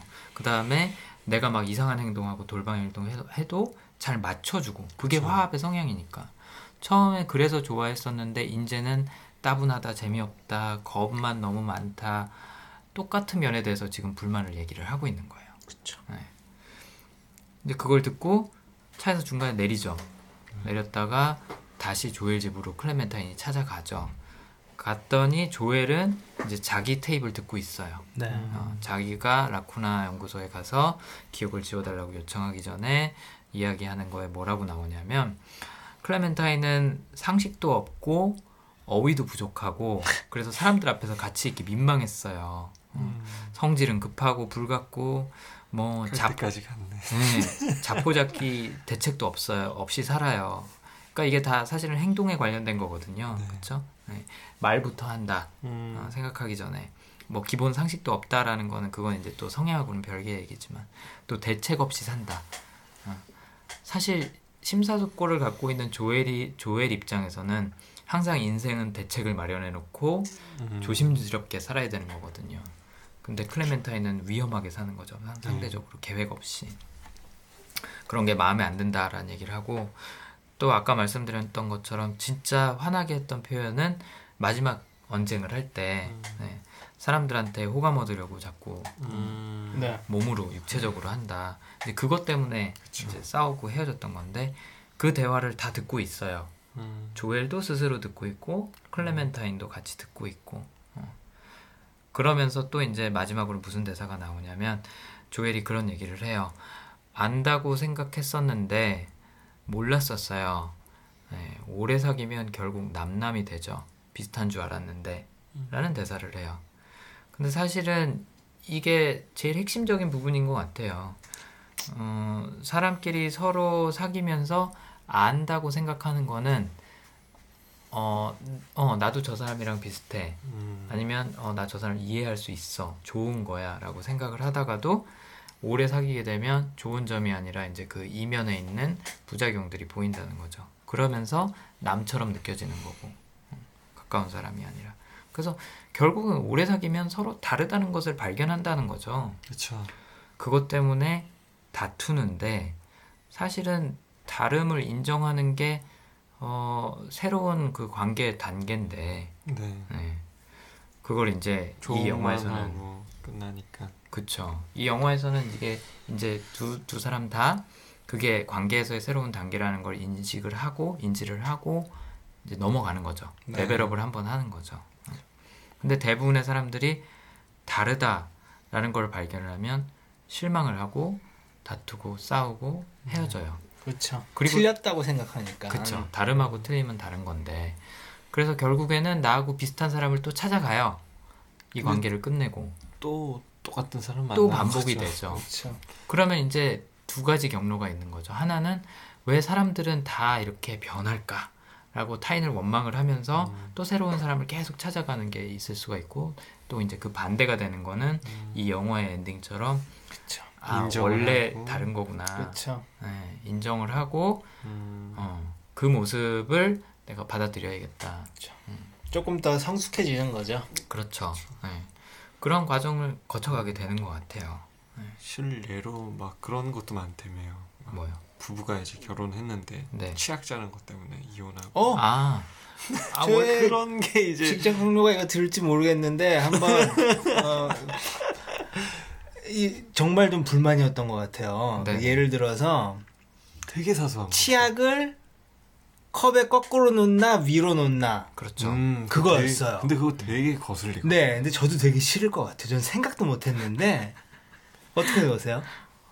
전 옆 여기 눕혀놔요. 음. 어, 뭐 그런. 근데 갑자기 누가 꽂아버릴 거 아니에요.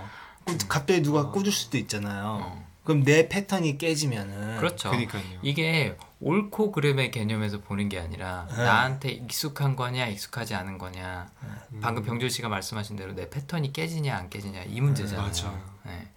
근데 이게 원래부터 사람은 성향이 다를 수밖에 없기 때문에 뭐 성장 배경도 당연히 다 다르고 처음에는 다르니까 호기심 때문에 이끌리기도 하고 또 내가 갖고 있지 못한 면이니까 좋아 보이기도 하다가 나중엔 그게 싫은 거예요. 귀찮은 네. 거죠. 나를 바꿔놔야 되는 거니까. 근데 결국에는 그게 서로 용납이 안 되면은 네, 같이 하는 게 힘든 거죠. 그리고 이게 한 명이 피곤해질 수밖에 없거든요. 예를 들어 아 상대적으로 저도 굉장히 방을 어질내는 편인데 네 제 친구 결혼했는데 이 친구는 그냥 오면 그냥 집에 그냥 옷 굴러덩 던진대요. 굴러덩. 네. 이렇게 와이프가 치우거든. 음. 저 아우 제가 그 와이프 입장이면 솔직히 조금 화날 슬슬슬슬 수 있죠. 화날 것 같아요. 어. 근데 그게 재밌는 게 뭔지 알아요? 그 입장이 바뀔 수도 있다는 거예요. 그렇죠. 그러니까 예를 들어서 병준 씨는 음, 상대적으로 깔끔한 편이었는데 병준 씨보다 훨씬 더 깔끔한 사람을 만났어요. 뭐 그렇죠. 그럼 이제 또 그런, 상대가- 그런 친구도 있어요. 그렇죠. 상대가 병준 씨 때문에 짜증나는 네. 제 친구 진짜 깔끔한 친구가 있는데 그 와이프는 또 더해요. 어, 대단한 적수를. 만나서. 음. 그러니까 이게 사람이 완전히 똑같을 수는 없는 그쵸. 거거든요. 그래서 차이가 생기고 다름이 있고 할 수밖에 없는데 그리고 네. 또 너무 똑같아도 안 되죠. 맞아요. 제가 방을 그렇죠. 그렇게 어질렀는데 나만큼 어질르는 친구 만나면 그렇죠. 그러니까 이 상상만 해도 아, 상상만 해도 피곤해요. 네. 그러니까 이거는 이 우리가 흔히 얘기하는 권태기라는 게 음, 어찌 보면 익숙해져가는 과정이라고 생각할 수 있을 것 같아요. 맞아요. 다름을 받아들이게 네. 되는 과정. 그러니까 이제 어떻게 보면 사랑의 정의가 바뀌는 건 거죠. 그렇죠. 그렇죠. 재미 없죠 이제는 알 거 다 알고 오히려 불편할 때가 더 많고 네.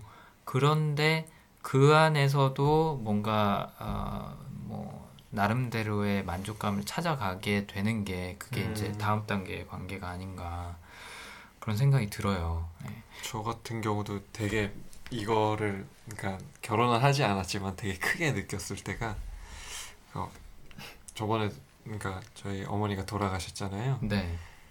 그러니까 패턴이 깨지는 거예요. 가족의 아. 구성원들의 패턴이 다 깨지기 시작하는 거예요. 구심점으로 네. 작용했던 원래는 이제 부분에. 모든 것을 이제 어머니가 다 하셨었으니까 음, 그런 그쵸. 것들이 이제 정리 정돈이 막 되고 어떻게 보면은 그 중심점이셨는데 네.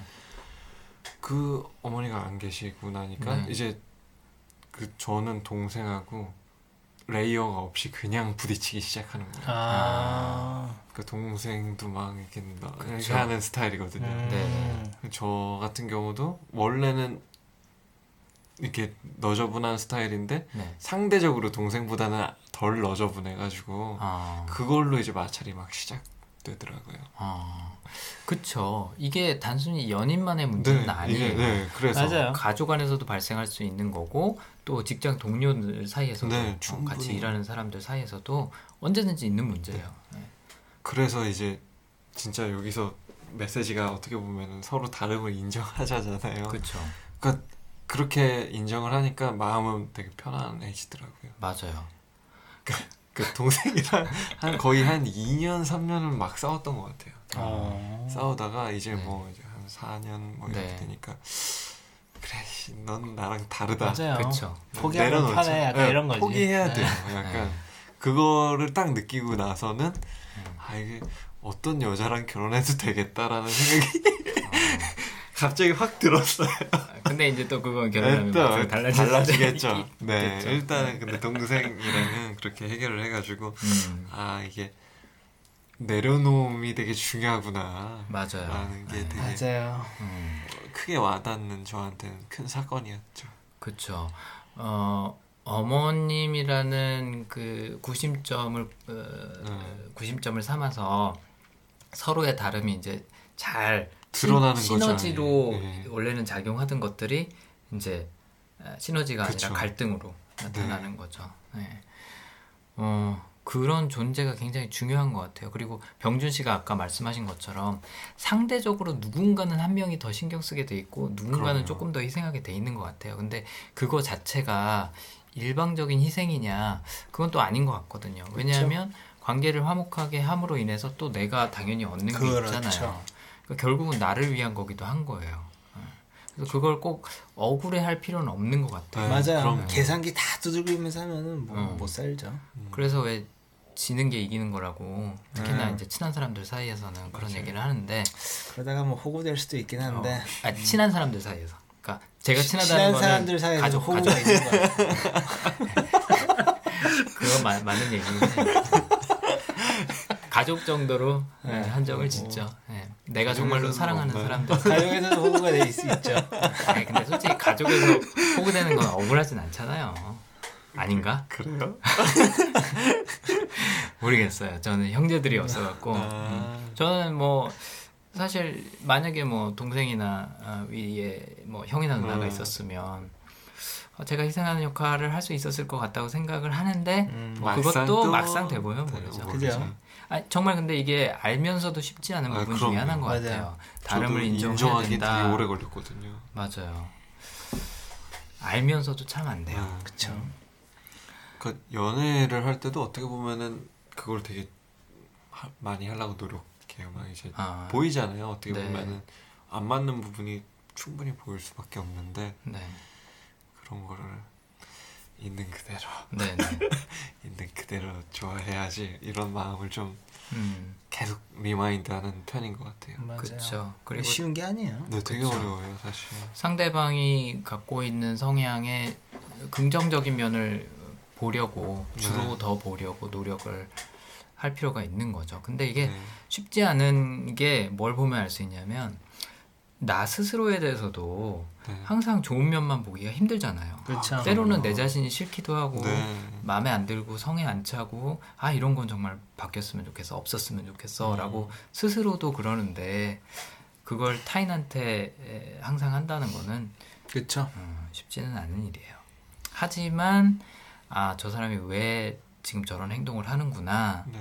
아, 라는 걸 이해를 하고 있으면 조금은 쉬워지는 것 같아요. 그렇죠. 네. 그래서, 그래서, 이게 되게 중요한 것 같아요. 네 맞아요. 강점 그게 네. 서로 아 이런 성향 때문에 지금 저 사람이 저렇게 네. 행동하는구나. 내 마음에 안 들고 내가 저것 때문에 화는 나지만 적어도 저게 저 사람 성향 때문에 그런 거라는 걸 알 수 있어. 그렇죠. 저게 나를 싫어해서 아니면 나를 기분 나쁘게 하려고 일부러 하는 건 아니야. 저 사람도 할 수 없어서 성향 때문에 하는구나. 그거를 알 수가 있고 또 또 나도 반대로 예방을 할 수가 있는 거죠. 나는 이런 성향이라서 이런 음, 단점들이. 가끔 음. 드러나는데 아니면 상대방을 기분 나쁘게 할 수 있는데 어, 최대한 이거는 하지 말아야겠다 하고 음. 노력은 할 수 있는 거죠. 그렇죠. 실제로 어떻게 행동을 하든지랑 상관없이. 그래서 이런 어떻게 보면 깨달음의 과정이 이 복도신에서 나오는 거죠. 네. 서로 속마음을 다 진짜 까 밝인 거죠. 네. 네. 조엘도 속마음. 딱그 장면이 있었기에 이 영화가 명작이 된 것 같아요. 맞아요. 연인 사이든 가족이든 친한 사이든 그 정도까지 깊이 있는 생각이나 음. 마음을 드러내기가 사실은 불가능하잖아요. 그렇죠. 네. 막 정말 관계 끝낼 거 생각하고 대판 싸우지 않는 이상은 이런 대화가 안 나오잖아요. 맞아요. 음. 어. 근데 여기서는 강제로 그게 공개가 된 거죠. 네. 오히려 근데 그래서 더 쉬웠을 수도 있을 것 같아요. 음. 바닥까지 봤으니까. 그것도 그래요. 그냥 적당히 애둘러서 얘기하다 보면 이게 좀 마음이 떠나죠 그렇게 되면. 그렇죠. 서운함이 조금씩 쌓이고 네. 아저 사람이 나를 싫어해서 저러나 약간 이런 식으로 생각하게 되는데 정말 밑에 있는 것까지 다 까발겨 놓으면 막상 그게 막 그렇게 서운하거나 아니면은 아프지 않은 경우도 종종 있잖아요. 그쵸. 왜 친구 사이에서도 그럴 때 있지 않아요? 있죠. 굉장히 친한 친구인데 정말 막 치고받고 싸운다든지 서로 못할 말 할 말 다 해놨어요. 근데 뭔가 속이 시원해요. 그리고 다음에 만났을 때는 뭔가 조금 더 끈끈해져 있는 음. 어, 아, 뭐 생각나는. 경험 있으세요? 아니 아니 보통 그런 경험은 막 실질적으로는 없는데 네. 좀 이제 이렇게 어렸을 때 어릴 네. 땐 그래요. 그게 많아요 사실. 맞아요. 네. 그러니까 막 딱히 막 기억나는 생각은 없는데 음. 어저 쟤랑 그러니까 어떤 친구랑 막 진짜 막 주먹 다짐 네. 했어요 대파 네. 싸우고 다음 날부터 best friend가 돼 있어요. 음. 맞아요. 네. 맞아요. 그런 게 그런 거겠죠. 맞아요. 그죠? 예, 네. 바닥까지 본 것도 있고 아니면은 음. 그런 것도 있죠. 너무 친하면 특히 가족이나 친한, 진짜 친한 친구면은 어떤 버튼을 누르면 얘가 얘 아, 풀릴 줄 그거 알아. 그래서 아, 그것만 안 하는 거죠. 풀리는 게 아 니라 아, 어떤 아. 버튼 누르면은 빡치는, 폭발. 예, 아. 폭발하는지. 그 그래서 저기- 그것만 안 하면 유- 좋은 관계가 유지되니까. 스펙터에서도 그, 그 얘기 나오잖아요. 어? 오버하우저 그 저기 뭐야 블랙포드 캐릭터랑 네네. 블로, 블로펠드 캐릭터랑 제임스 본드랑 어떻게 보면 형제잖아요. 아, 네네. 그 왜 3분 남았다고 이렇게 버튼 누르려 그러면서 네. 우리는 형제라서 어떤 버튼을 누르면 서로 환하게 할수 아, 있는지 알지 하면서 네네. 그 버튼을 눌러요. 중의적인 표현으로. 어, 네, 네, 네. 음. 그렇죠. 가족이 제일 나쁜 사람이 될 수도 있는 거네. 사실 가장 상처를 많이 줄 수 있는 사람이 제일 가까운 사람이에요. 그건 그래요. 에반게 어쩔 수 없죠. 에반게리온 얘기를 또 꺼내서 네. 신지? 아니 그 에반게리온 에반게리온의- 개봉했나요 이번에? 아직 안 아니 했죠. 저 고질라 만드느라고 안노 히데야키가 네. 그래요. 네, 원래 음. 지금 그 마지막 에피소드 내보내야 되는데 고질라 갑자기 고질라. 만들겠다고 1년을 연기를 했어요. 헐. 아무튼 어 아, 무슨 얘기를 했지? 아 그 가장 상처 많이 줄 수 있는 사람, 네. 가장 가까운 사람이라고 그 고슴도치의 딜레마 얘기를 해요. 아, 기억나요?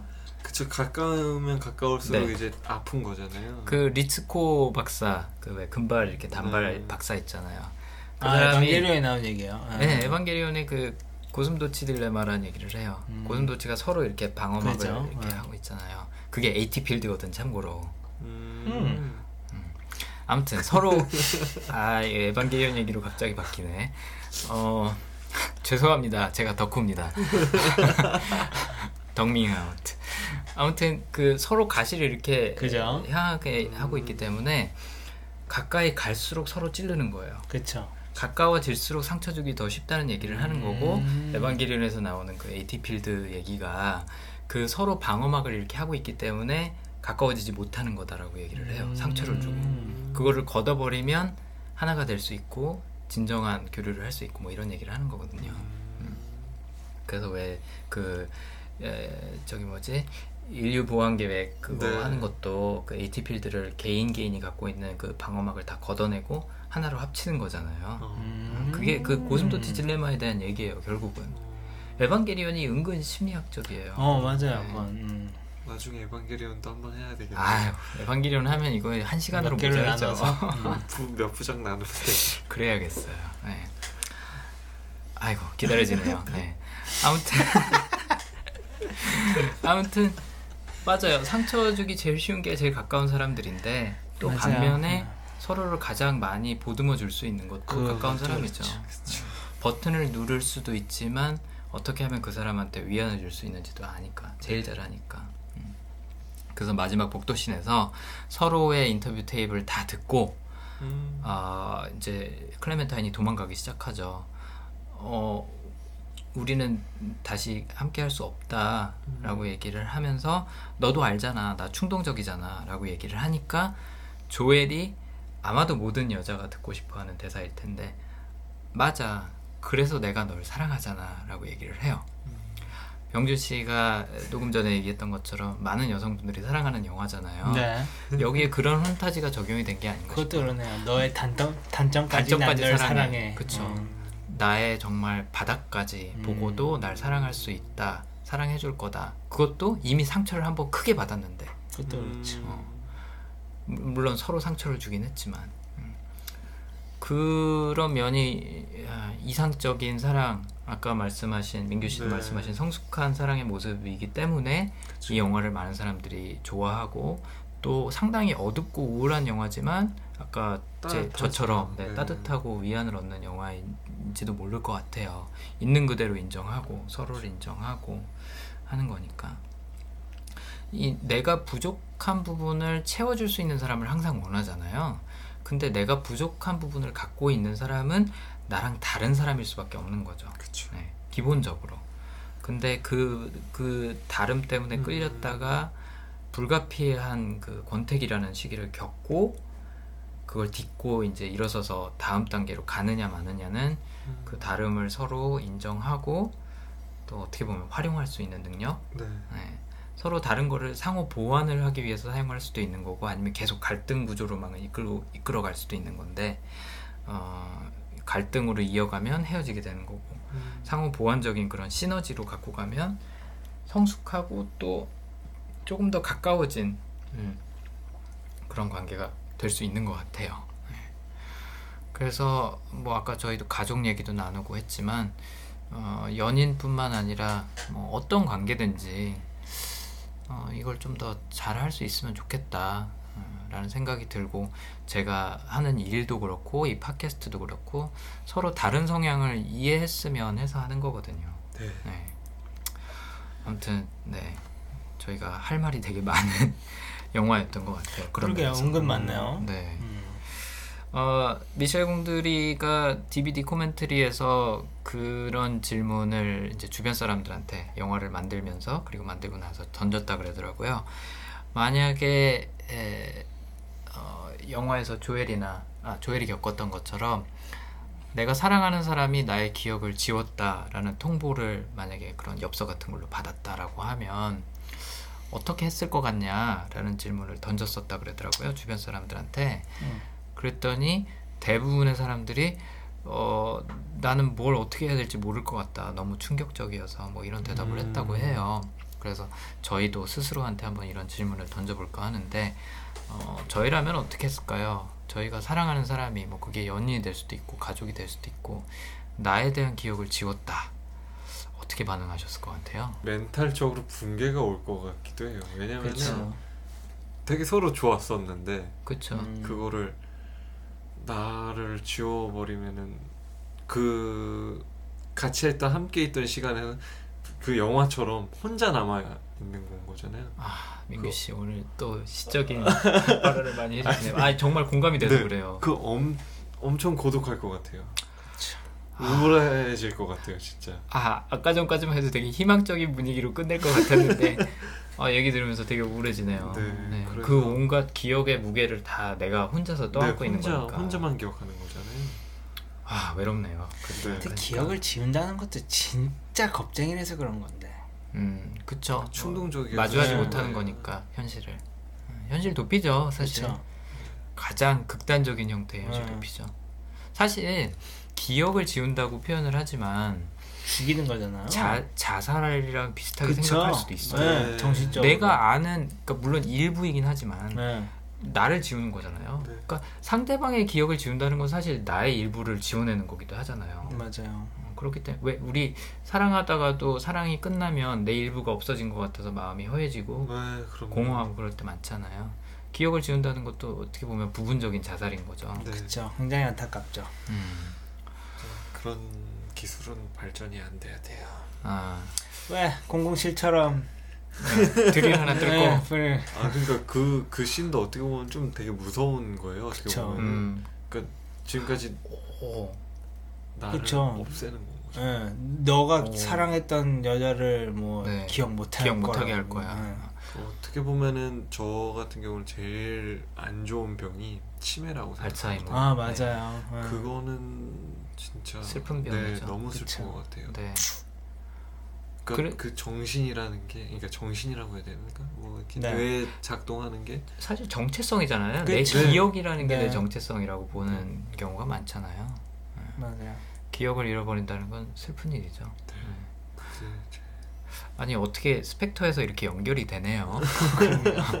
기억 지우기 네. 고문에서 그렇죠. 어, 실제로 그리고 어떤 만화 같은 데서도 막 그런 게 나왔어. 원피스인가 막 아 그래요? 나온 것 같은데. 어... 뭐 너는 뭐 죽지 않았어 막 이러면서 뭐 우리 기억 속에 남아 있다고. 어. 아, 뭐 약간 요런 뉘앙스로 얘기를 했어가지고. 아, 아 그것도 맞는 얘기죠. 네. 네. 저희가 뭐 제사를 지내고 하는 것도 사실은 그렇죠. 그렇죠. 기억 속에서 살려두는 거잖아요. 그 그쵸. 에, 내가 추모하고 싶은 네. 사람을 맞아요. 인간 참 고독한 존재네요. 아 그렇죠. 계속 헤어지니까. 음, 그래서 사람들이 어떻게 보면 명예에 되게 집착하는 것 그렇죠. 같아요. 잊혀지지 않기 네. 위해서, 예, 역사에 남기 위해서 예, 사람들의 기억 속에서 살아가니까. 에반게리온도 그런 대사를 하는데 신지 엄마가 음. 예, 그 이제 아, 에바 북한에- 1, 호기 초기에 이제 혼자 남아서 음. 어, 이제 우주를 떠돌게 되면서 사람들의 기억 속에 뭐 영혼이 살아 있을 거, 아, 너의 기억 속인가 뭐 그런 얘기를 해요. 음. 저한테도 물어봐 주세요. 저는 어, 네. 어떻게 할것 어떻게 같아요? 하실 것 같아요? 어, 저는 저는 그런 통보를 받으면 일단 화가 날 것 같아요. 저도 병준 씨처럼 어, 어떻게 나를 지울 수 있지? 어, 라고 화가 날 것 같고 서운해하기도 하고 슬퍼하기도 하고 하다가 사실은 저도 조엘 같이 할 것 같아요. 그쵸. 감당이 안 될 것 같아요. 그러니까 지난 시간을 되돌아보면 어, 제가 상처를 받은 적도 있고 제가 상처를 준 적도 있지만 사실 주나 받으나 아, 나름대로의 어떻게 보면 짐을 안고 살아가잖아요. 그렇죠. 그 시간들을 견뎠던 걸 생각을 해보면 힘든 것 같아요. 그게 뭐 1년이 될 수도 있고 뭐 몇 년이 될 수도 있고 그 힘들었던 기간을 생각을 하면 아, 지울 수 있는 옵션이 있다. 그럼 그 순간에는 지우겠다는 선택을 할 것 같아요. 근데 저도 영화에서처럼 지우다가 후회를 하든지 아니면 나중에 뭔가 이렇게 떠오르면 후회를 하든지 하기는 했을 것 같아요. 그런데 또 자- 자기 자, 자기가 한 짓을 또 돌아는 봐야죠. 내가 정말 나쁜 짓을 했다 그러면은 그 러려니 하지 않을까 싶어요. 근데 이게 또 다른 다른 얘기인 것 같기도 한데 그 영화 픽사에서 나온 거 이- 인사이드. 인사이드. 아, 거기서도 네, 그런 내가 것 같다. 느낀 게 뭐냐면은 아 그것도 기억에 관한 영화네요, 진짜. 어떻게 보면은 그건 거잖아요. 그 그러니까 어떻게 보면 기억을 지운다는 건 조이만 남긴다는 건데 네, 거기서도 슬픔이 하는 역할이 큰 그렇죠. 거잖아요. 맞아요. 네. 그게 저는 이제 슬픔도 같이 안고 가야 된다는. 네, 맞아요. 맞아요. 그래야지만 클려면 네, 네. 성숙하니까. 네. 저도 이제 옛날에 경험했던 힘든 일들이나 슬픔이나 이런 거를 이제 되돌아봐서 생각을 하면 뭔가 이렇게 따뜻하고 뭉클한 네. 이제 느낌이 오죠. 근데 그 당시에 힘들었던 걸 생각을 하면 그쵸. 내가 그 순간에 선택권이 있는데 지울 수도 네. 있고 이걸 쉽게 넘어갈 수도 있고 그 힘든 시간을 견뎌야 되는 옵션이 있으면 쉽게 넘어가는 편을 선택하지 않았을까. 그 당시에는. 음. 마치 그런 거랑 비슷한 거죠. 감기가 걸렸는데 자연적으로 치유가 되면 그게 훨씬 더 좋은 건데 내가 지금 당장 힘드니까 약을 약을 먹어서 네. 그 증상을 없앨 거냐. 약간 그런 식의 선택으로 생각을 했을 것 같아요. 그러니까 이 영화가 아까 민규 씨가 말씀하신 것처럼 굉장히 아름다운 영화이기도 하지만 또 많은 사람들 안에서 어, 뭔가 이렇게 마음을 움직이는 요소 중에 하나가 그렇게 힘들게 지나왔던 시간들을 상기시켜 주기 때문에 그런 아련한 추억들을 끌어내 주기 때문에 또 감동적인 마음이 움직이는 영화가 아닐까 싶어요. 아주 주제를 장난 아니게 잡았네요. 이 오래 갈 수밖에 없는 주제네. 네. 맞네요. 이거는 인간이 뭐 살아 있는 한 음. 계속 느낄 거니까. 음, 그렇네요. 표면적으로는 그런 관계에 대한 네. 다름에 대한 이야기지만 안으로 들어가면 뭐 어찌 보면 정체성, 삶의 목적 뭐 다 건드리고 가는 것 같네요. 대단한 영화네요. 네. 네. 명작. 명작입니다. 또 이게 이제 뭐 5년 뒤, 뭐 10년 뒤에 다시 개봉할지도 모르죠. 그쵸. 음, 그때까지 저희가 팟캐스트 방송을 하고 있다면 음, 또 얘기를 나눠보도록 하겠습니다. 네. 아, 음, 이 저기 뭐야? 아, 영화 이름도 이제 생각이 안 나요. 이터널 선샤인. 이터널 선샤인. 네. 이터널 선샤인 리뷰는 그럼 여기서 이제 네. 슬슬 마무리를 하시죠. 네. 마무리를 하시고 이제 다음 영화는 어, 저희가 팟캐스트 끝날 때 여태까지 공지를 했었는데 어, 지난 에피소드에서 말씀드렸던 것처럼 중간 중간 미니 에피소드에서 어, 리뷰할 영화를 정확하게 말씀을 드리고 어, 리뷰 일시도 어, 공지를 해드리도록 하겠습니다. 네. 어, 두분 오늘도 네, 굉장히 재밌는 얘기 해주셔서 감사하고 어, 이 수다가 들으시는 분들은 어떨지 모르겠지만 저희한테도 되게 재밌고 또 많은 걸 생각하게 해주는 것 같아서 어, 네. 개인적으로 되게 만족스러운 것 같아요. 네. 녹음 한번 하고 나면 이런저런 생각을 많이 하게 생각을 되고 정리하게 되고 뭐 감정들도 네. 네. 쏟아내게 되고 하면서 네, 셀프 힐링을 어, 여기 모여서 수다를 떨면서 하고 있지 않나 그런 생각이 듭니다. 네. 아무튼 들으시는 분들도 어, 그러셨으면 좋겠고 다음 영화에서 또 만나 뵙도록 하겠습니다. 네. 두 분 오늘도 고생 많이 하셨습니다. 네, 수고하셨습니다. 수고하셨습니다. 수고하셨습니다.